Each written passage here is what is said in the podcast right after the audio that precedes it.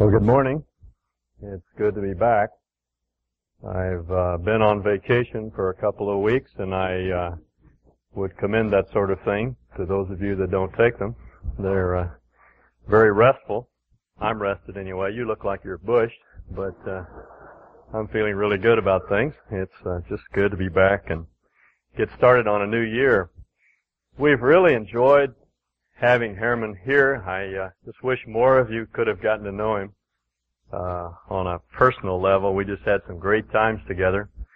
Learned a great deal from him, and we hope that he's uh, profited from his time here. He had some really memorable experiences. Terry Pape and I took him out into the desert to show him the great American desert, and uh, drove him down to uh, Bruneau Canyon and about 15 or 20 miles out in the middle of the desert, I broke down.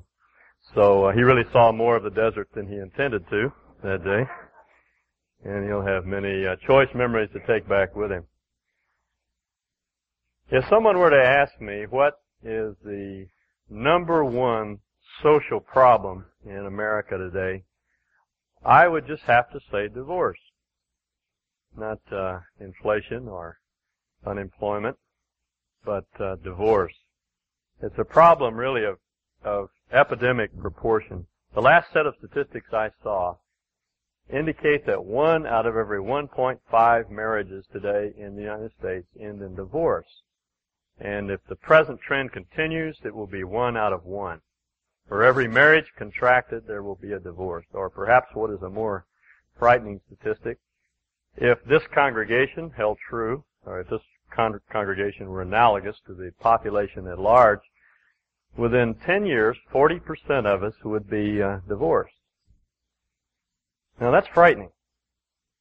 And it's something which we as Christians have got to, uh, we've got, we've got to decide. What do we believe about divorce? I would have to say that I, within the past two years since I've been here, I have seen more Christian homes break up than I ever saw over a comparable period while I was in California. You know, we, we, we can say all we want to about these wicked Californians, but uh, I really have seen more Christian homes break up here than I ever saw back there. Now I don't for a minute think that homes are any, in any worse shape than they were a generation or so ago. I don't think they are. I just think that the results are more obvious. I, uh, someone, someone described the marriages of a generation ago somewhat like a medieval uh, uh, cathedral, which was helpful to me. As you know, during the Middle Ages, they developed a, a style of architecture which enabled them to open up the inside of these cathedrals so they would have unobstructed views. And uh, these structures were supported from the outside by flying buttresses. There were external supports, no internal support. And I think that's uh, somewhat like the marriages of a generation or so ago. They may have been very empty internally, but there were enough social strictures that they were held together. But that's no longer true. The social sanctions against divorce are being removed and the buildings are tumbling down all around us, all around our ears. And in some cases, it's our own homes that are being affected. So we as Christians simply have to make up our minds. What do we believe about divorce? Now the passage that we're going to look at this morning deals with this issue. It's Matthew 19, first 12 verses. You'll notice something new has been added. Uh, I have aged considerably over the last two weeks, and I had to uh, buy some glasses here. Let's see with. You know what they say: quarterbacks never throw passes to boys that wear glasses. But uh, I'm a bit beyond that anyway. Chapter 9, 19, excuse me. The passage begins with a geographical reference. It came about that when Jesus had finished these words, he departed from Galilee and came into the region of Judea beyond the Jordan. And great multitudes followed him, and he healed them there. Uh, in a in a one sentence, Matthew passes over a great deal of material which you'll find in other Gospels.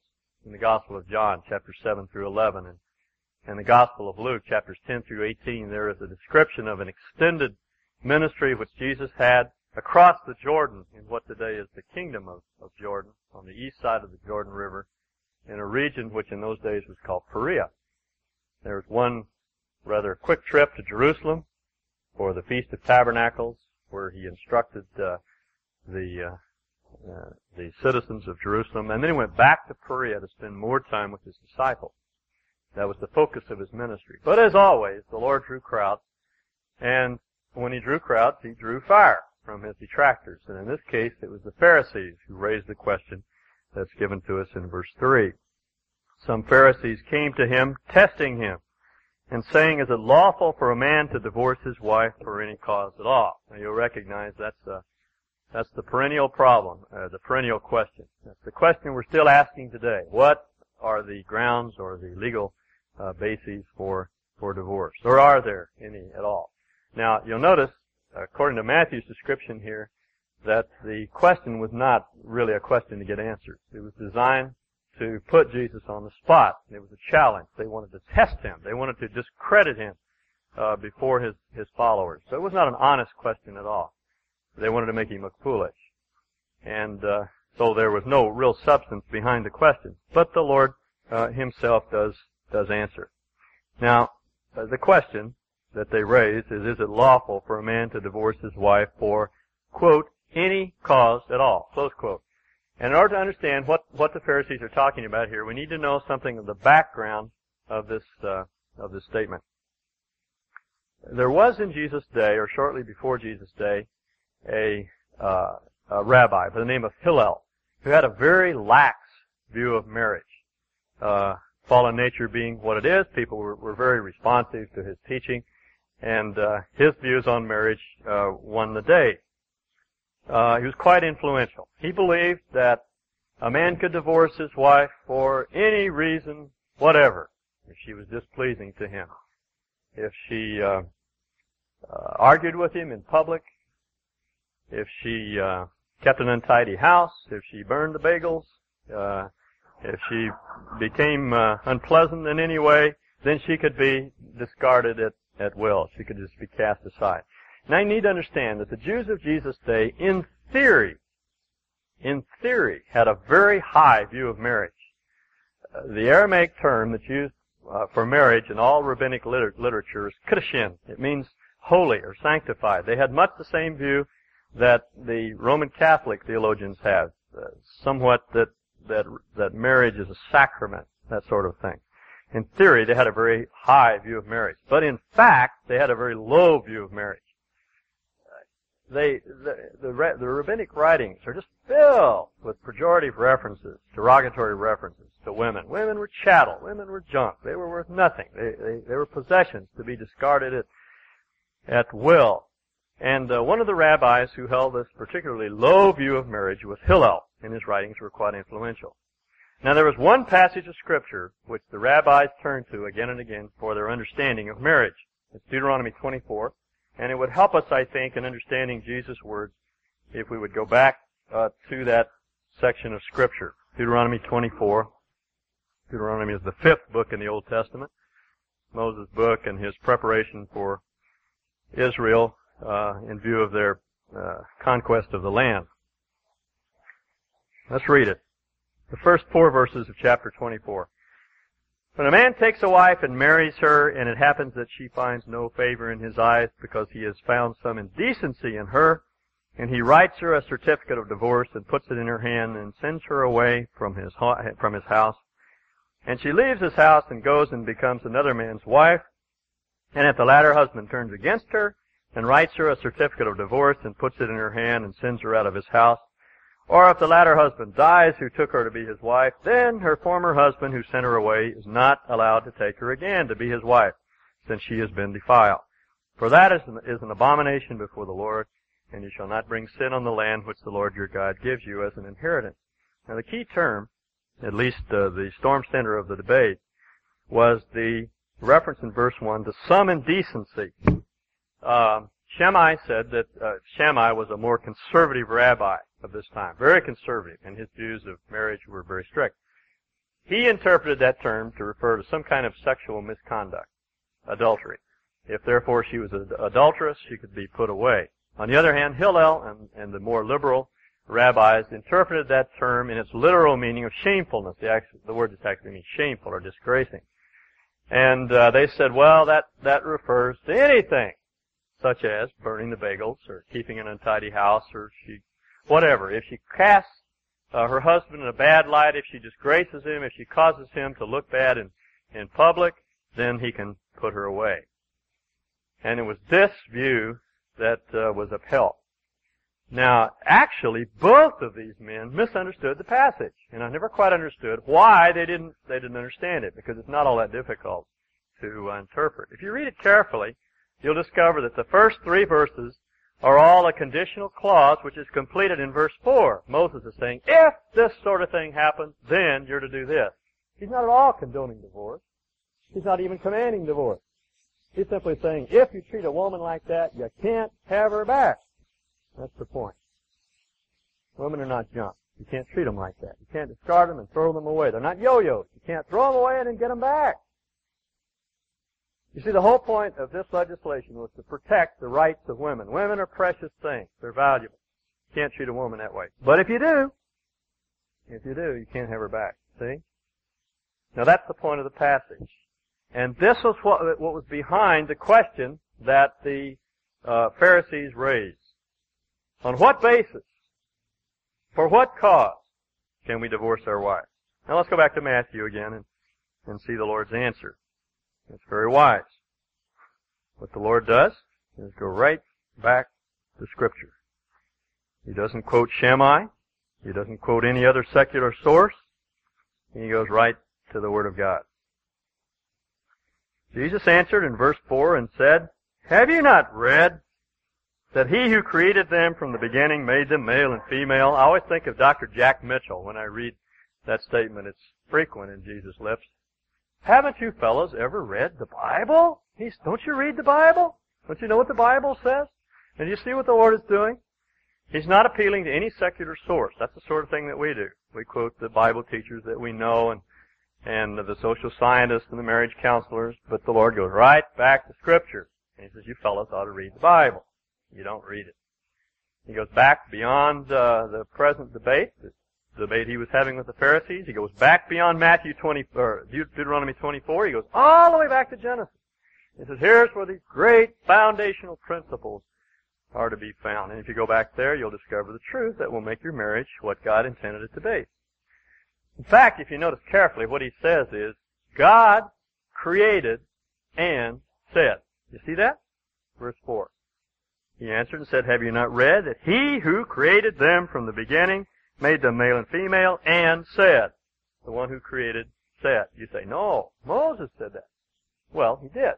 If you go back to Genesis 420, or uh, 224, that's Moses' commentary on the creation of man and woman and the marriage that's established as a result of that creation. Moses says those things.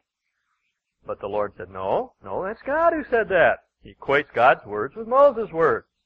God, the one who conceived the idea of marriage, his idea in the first place, he wrote the instruction manual to go along with it. Now it just makes sense that the man who engineers a, a product understands it best and, and can write the best manual. Uh, a few weeks ago, Ray Cookingham was showing, showing me around Hewlett Packard. And my, they have all these amazing things that go whir and whiz and and uh, shiny things that go around. And I was pressing my nose against one of those hermetically sealed rooms, you know, looking through the glass window, watching these people in their white suits running around doing all sorts of wizardry. And it's just a remarkable experience. And uh, Ray was reeling off facts and figures and specs. I didn't have any idea what he's talking about, but I nodded at, at the appropriate times. And just imagine, and this would stretch anyone's imagination, just imagine that Ray would say to me after that uh, little cook's tour, he would say, we, David, we have decided that we want you to write the manual that accompanies this unit when we send it out. The maintenance manual. And, uh, I, right, sure.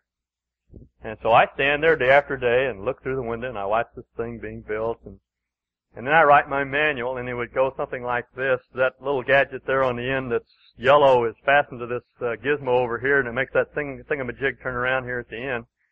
Or if I really wanted to snow you, I'd say that uh, the Spudlum shaft is connected to the spifflicator. But the fact is, I wouldn't know anything about that machine. I wouldn't have the foggiest idea how to maintain it or what, even what it's for. I just I don't know what those things do. The best person to describe the product is the man who made it. And that's why we need to go back to scripture to find out how to make a marriage go. You see?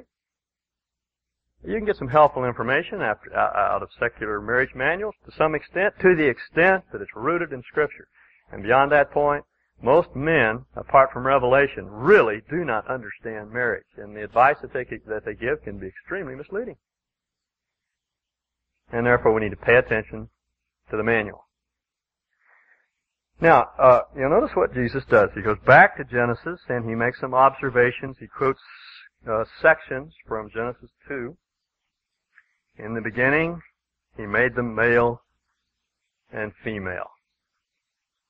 That's the first thing that we need to know about marriage. Men and women are different. Now that's something you learn very early in life. They're just different. Women don't look like men. Uh, they're not a lot nicer to look at. Much prettier, nicer lines. They smell better than men. They're just basically men are, they're just different. That's all.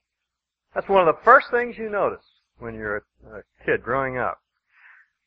Heard about two little boys that were uh, discussing their ages, and one said, "I'm five. How old are you?"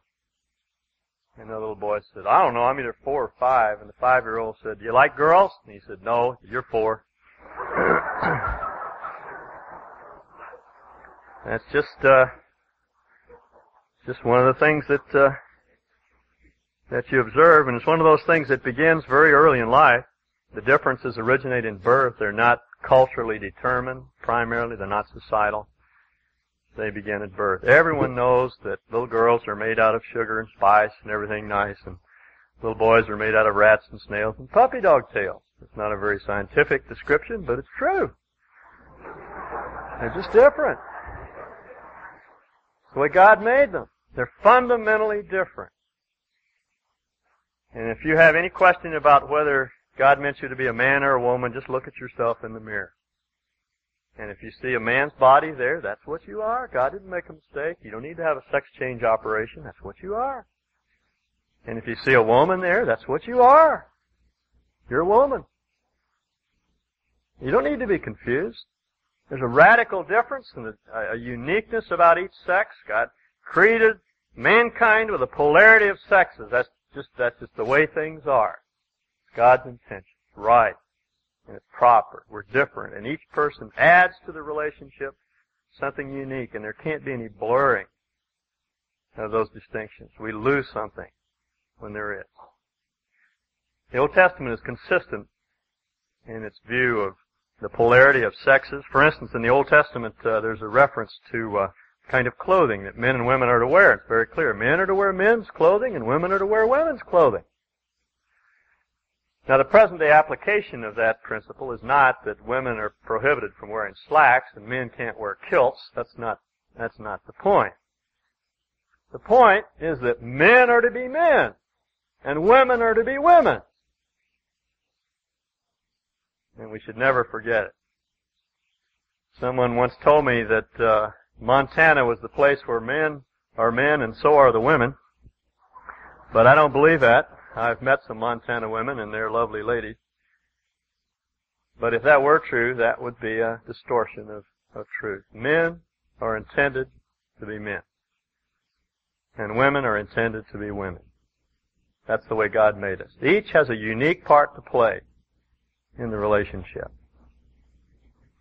Now I have a kind of a half-baked idea, at least Carolyn thinks it's half-baked, and I'm going to share it with you. I don't, this isn't gospel, you don't have to believe it, but I just want you to consider it. Okay? From studying scripture, I really believe that each member of a marriage relationship has a, a bit, has a lion's share, perhaps, to play in helping the other person grow up to be what they were intended to be. In other words, Carolyn has a major role in helping me to be a man.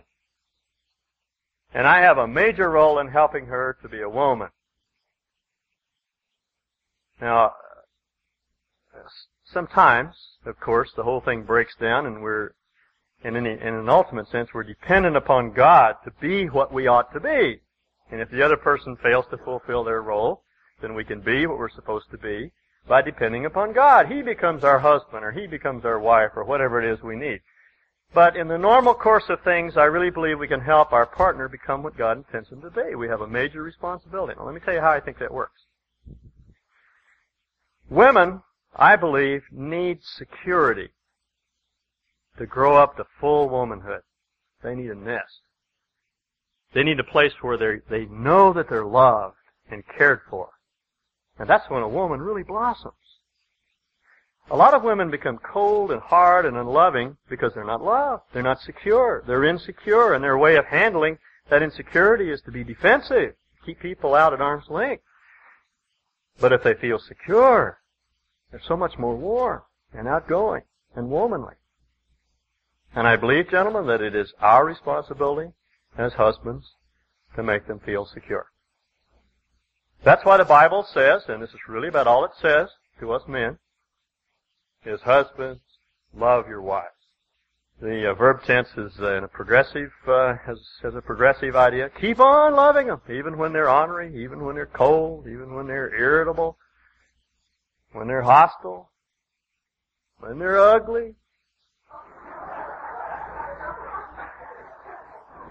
Just keep on loving them. Just keep on loving them. You know the old adage, hell knows no fury like a woman's burn. And when a woman, when a woman doesn't uh, feel loved apart from the grace of God, she can get downright mean. You guys ever walk into the kitchen and uh, you feel the chill? I see the elbows flying. I know what. Uh, man, it's the deep freeze is on, the frost is on the walls, you know, and you say, "Hey, uh, what's wrong?" She says, "Nothing." Ah, come on, what did I do? Nothing. Well, most guys don't understand. They'll fly into a rage, you know, crazy woman. Who can understand them? Or they'll go read a book or go work in the yard or something, and all they're doing is confirming what their wife believes all along that the guy doesn't really love me. You see, what happens, I think, is that uh, through some event, real or imagined, she's come to the conclusion that you don't love her anymore. Maybe it's something you did 20 years ago that she remembers. But she has come to the conclusion that you don't love her. You didn't call her that day or whatever. Or she just doesn't feel pretty.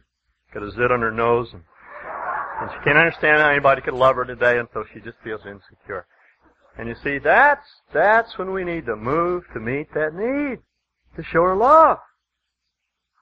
Because when she's surrounded by love and she's in an environment where she knows that regardless of what she looks like or what she does or how she behaves, she's loved, she'll grow. She'll become a woman. That's why I say, gentlemen, that it's largely our responsibility.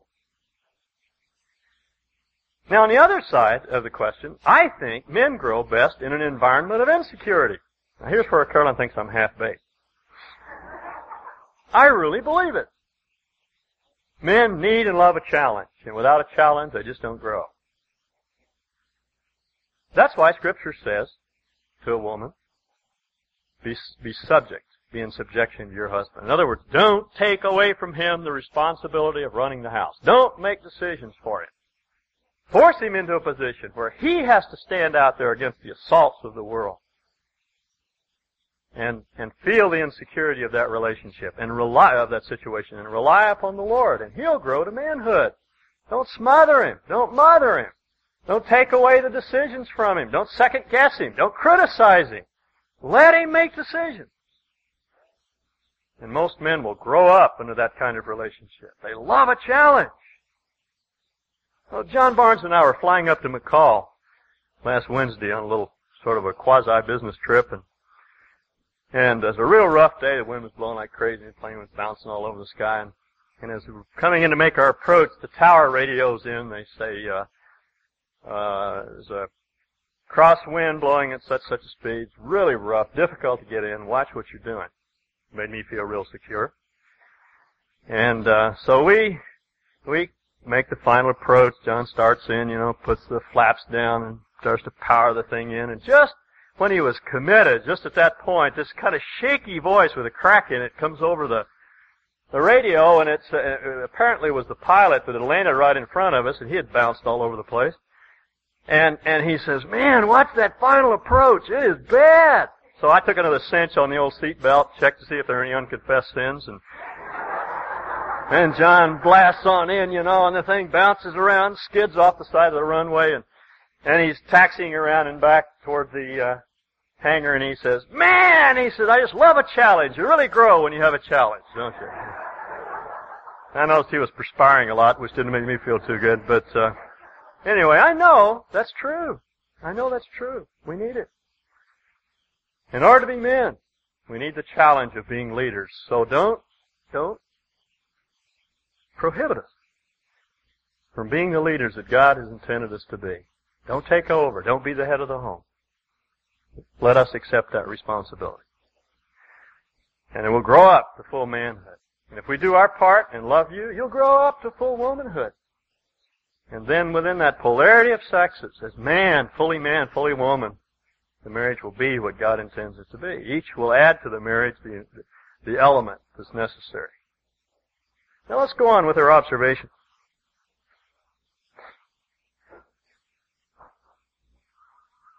Jesus says, for this reason, in verse 5, for this cause a man shall leave his father and mother and shall cleave to his wife, and the two shall become one flesh.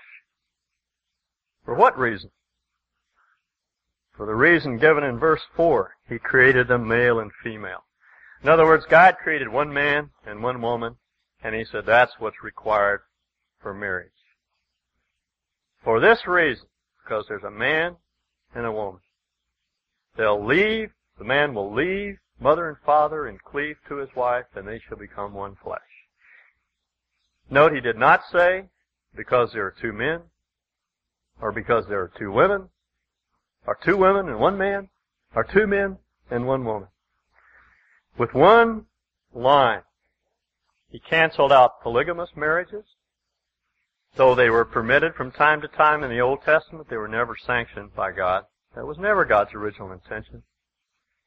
What's portrayed in Genesis and the creation story is God's original intention. And secondly, with one line, he canceled out, cancels out so-called gay marriages. They simply do not exist. That's God, that's not God's intention for life.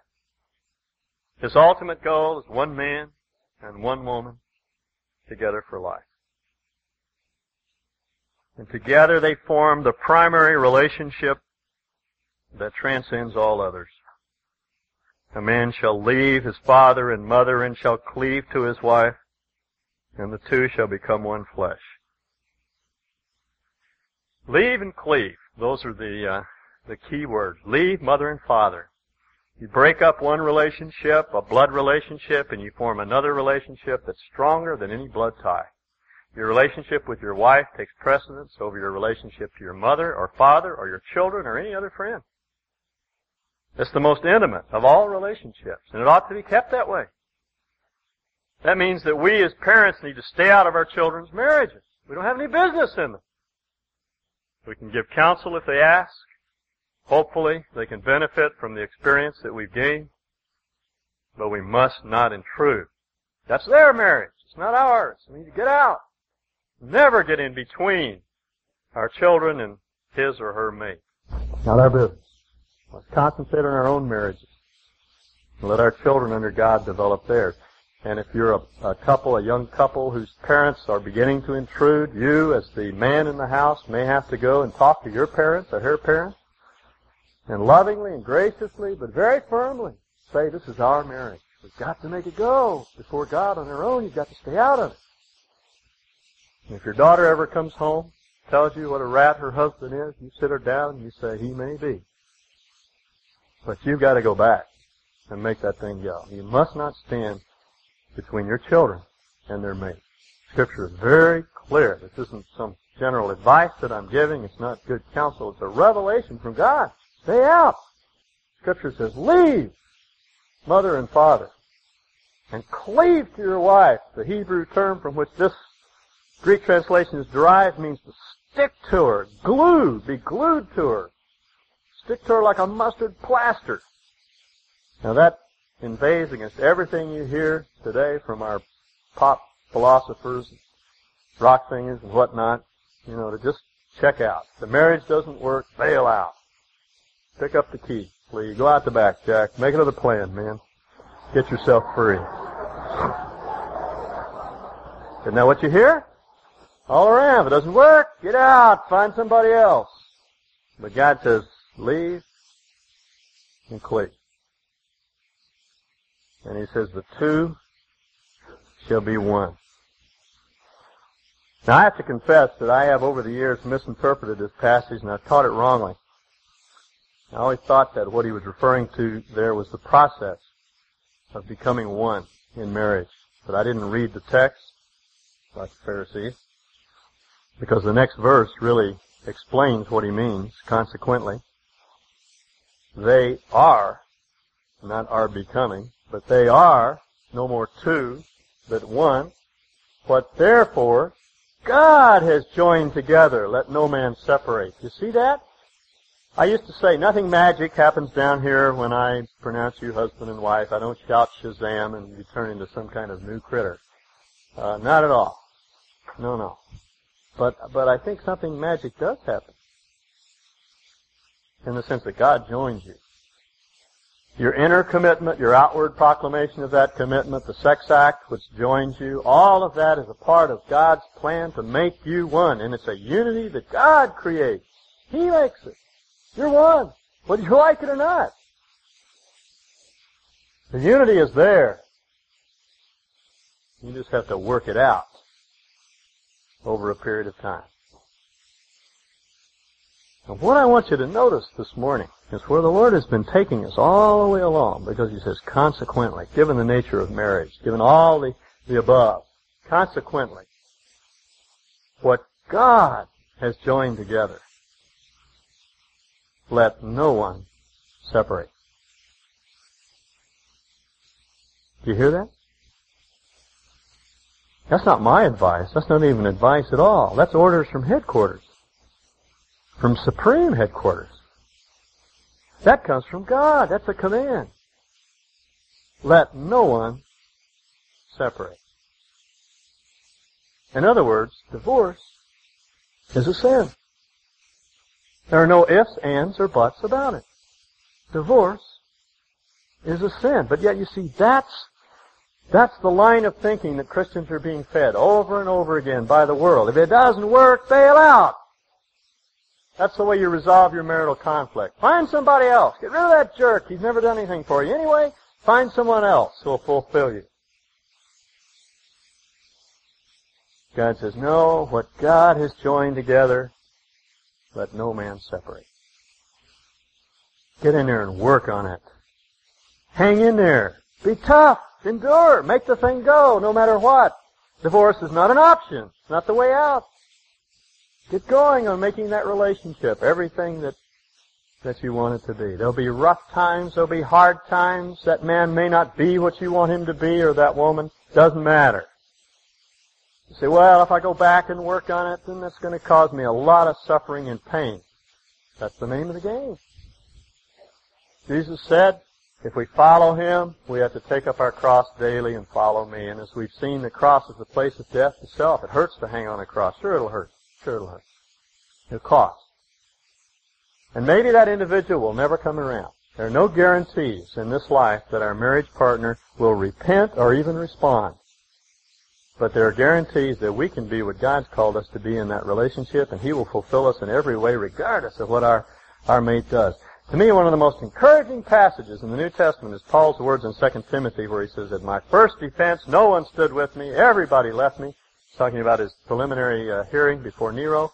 Nevertheless, he says, the Lord stood by me, and he delivered me from the lion's mouth, and I know that he will deliver me from every evil deed. And we say, great, Paul's going to be let out of prison. You know what happened? He stood before Nero. Nero condemned to death. He chopped off his head. And that may be your fate. There are no guarantees. What Paul was talking about was that he would be able to stand before Nero with poise and with courage. He wouldn't chicken out. He wouldn't recant. He would be God's man in that situation. And that's what the Lord promises. You go back into that relationship and you determine by God's grace, you're doggedly determined to make that thing go, God will give you the grace to do it. Some of you need to go home, frankly. You need to go back to your mate and try to put that thing back together. That's not my advice. That comes from God. Well, the Pharisees think they've got him now. Put his foot in his mouth. They say to him, Why then did Moses command to give her a certificate and divorce her? See, what they, what they presume is that there's a discrepancy between what Jesus is saying and what Moses said. Jesus, very clear what Jesus is saying. Don't get a divorce. There's no cause for divorce in the initial plan. And they say, well, then you, you've gotta take it up with Moses. Moses commanded, commanded us to divorce our wives. Jesus says, no, you just haven't read the text. He said to them, because of your hardness of heart, Moses permitted you to divorce your wives, but from the beginning, it has not been this way. You wanna know why people get divorces? Not because their partner is impossible to live with, it's because their hearts are hard. That's the only reason. Behind every divorce is a hard heart. Somebody in the relationship is unwilling to soften their heart. A hard heart's a rebellious heart.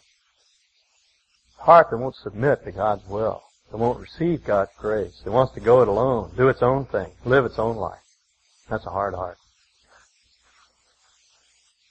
And if you want to know why people get divorces, that's why.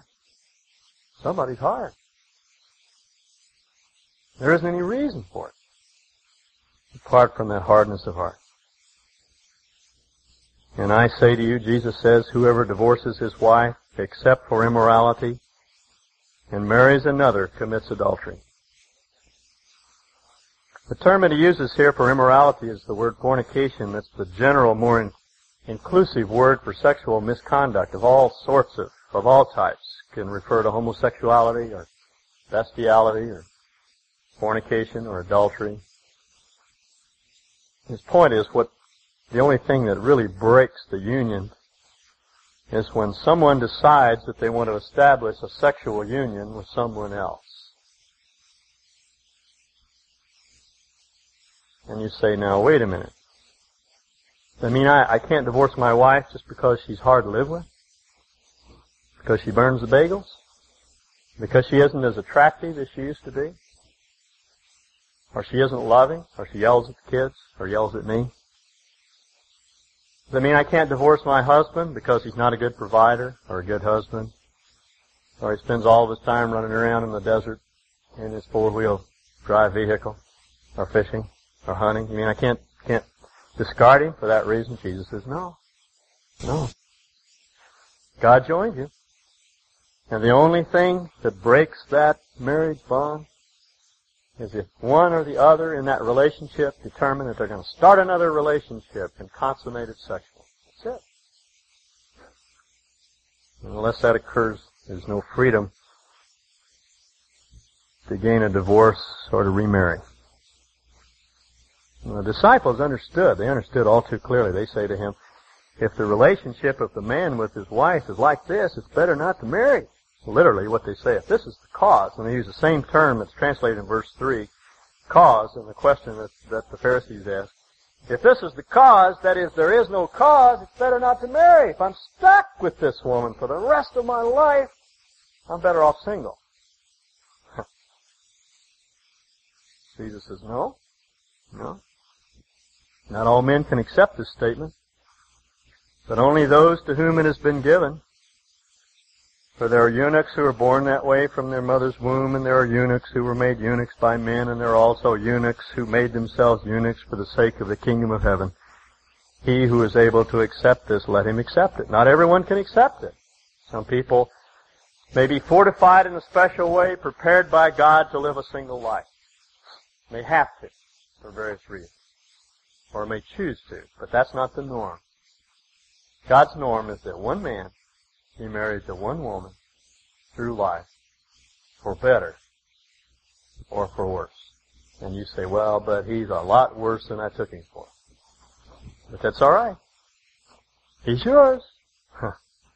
That's the man God gave you. Adam tried to get out of that responsibility by saying to the Lord, the woman you gave me made me do it. The Lord wouldn't let him get away with it. That's your partner for life. And as men, you need to understand her. We can't get off by saying, I can't understand women. That's not permitted to us. Because Peter says, live with your wives according to understanding.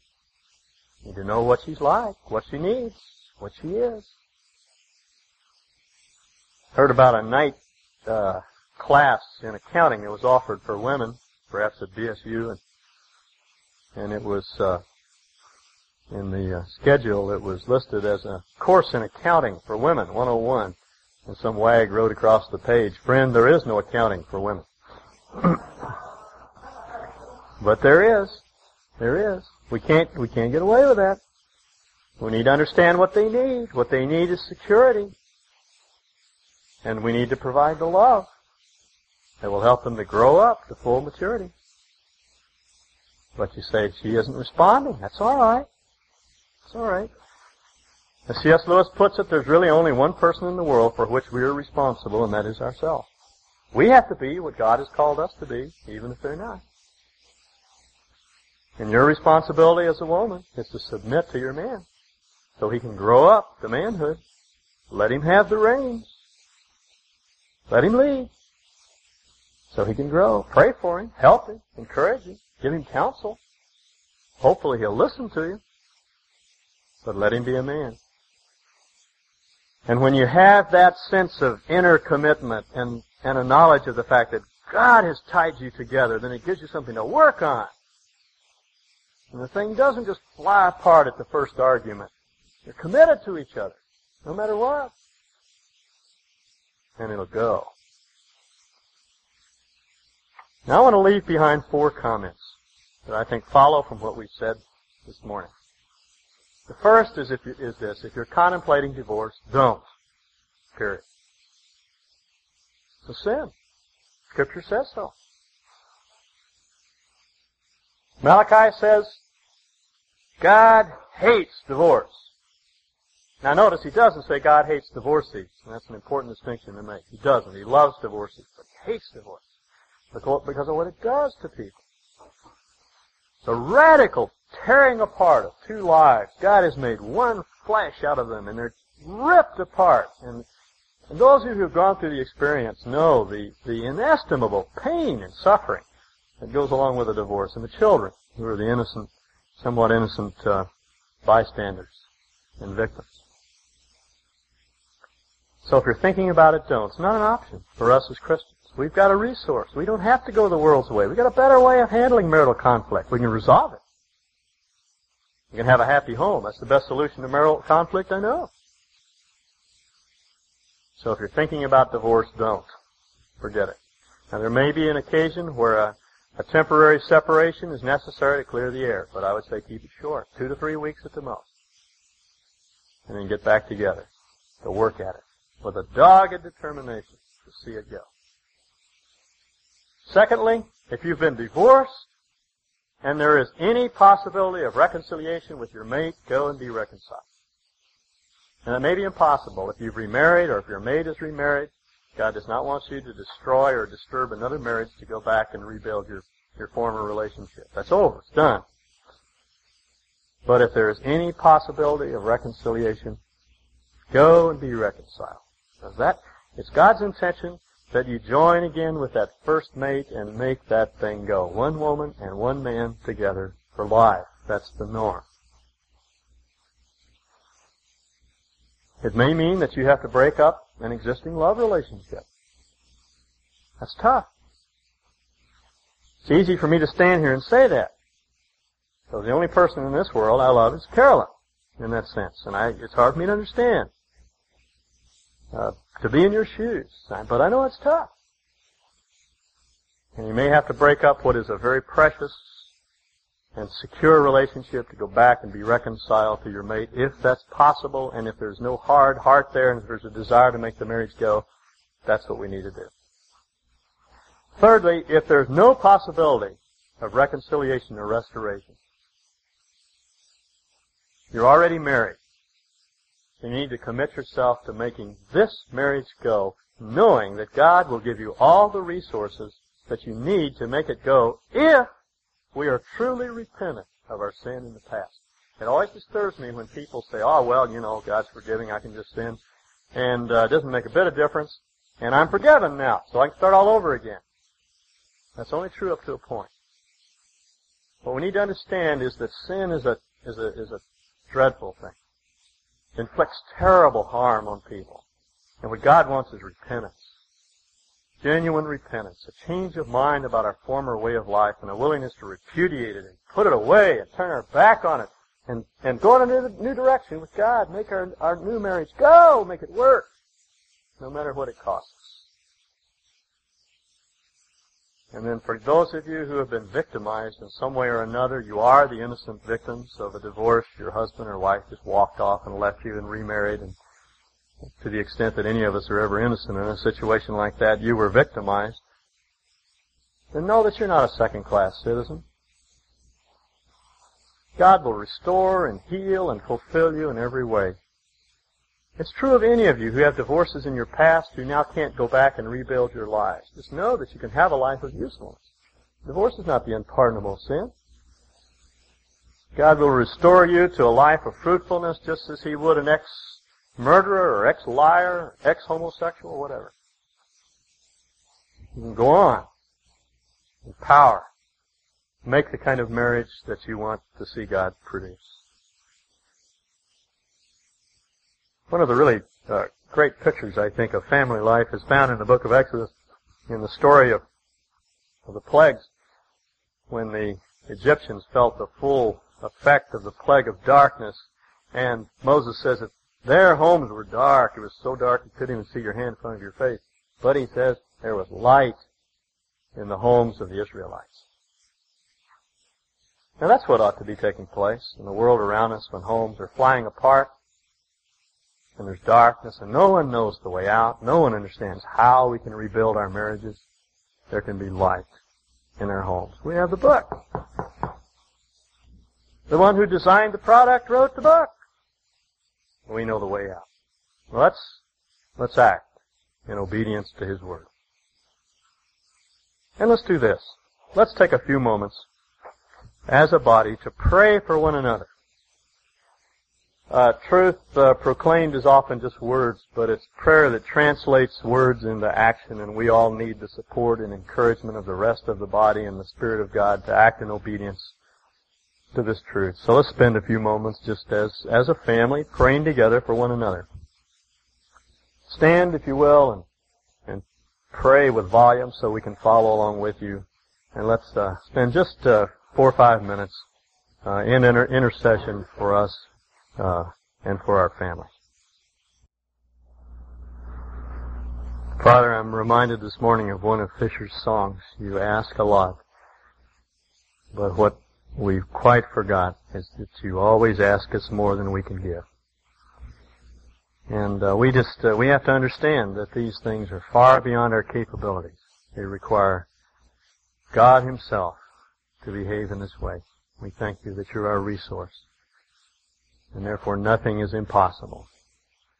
With Paul we can say, I can do all things through Christ who strengthens me. We can learn to abound. We can learn to be abased. We can be humiliated. We can be exalted. We can go through any and all circumstances because we know you're able. Teach us to count on you this morning and to rely upon your strength, put aside our own tendency to act out of our, our resources and rely upon you. And we ask that there would be continual healing in our homes. Give us that determination to make them go. And give us opportunities to share this truth, both by example and by our words with our neighbors and those around us that are struggling and hurting and, and in such desperate need. Thank you that you make it all possible. In Jesus' name. Amen.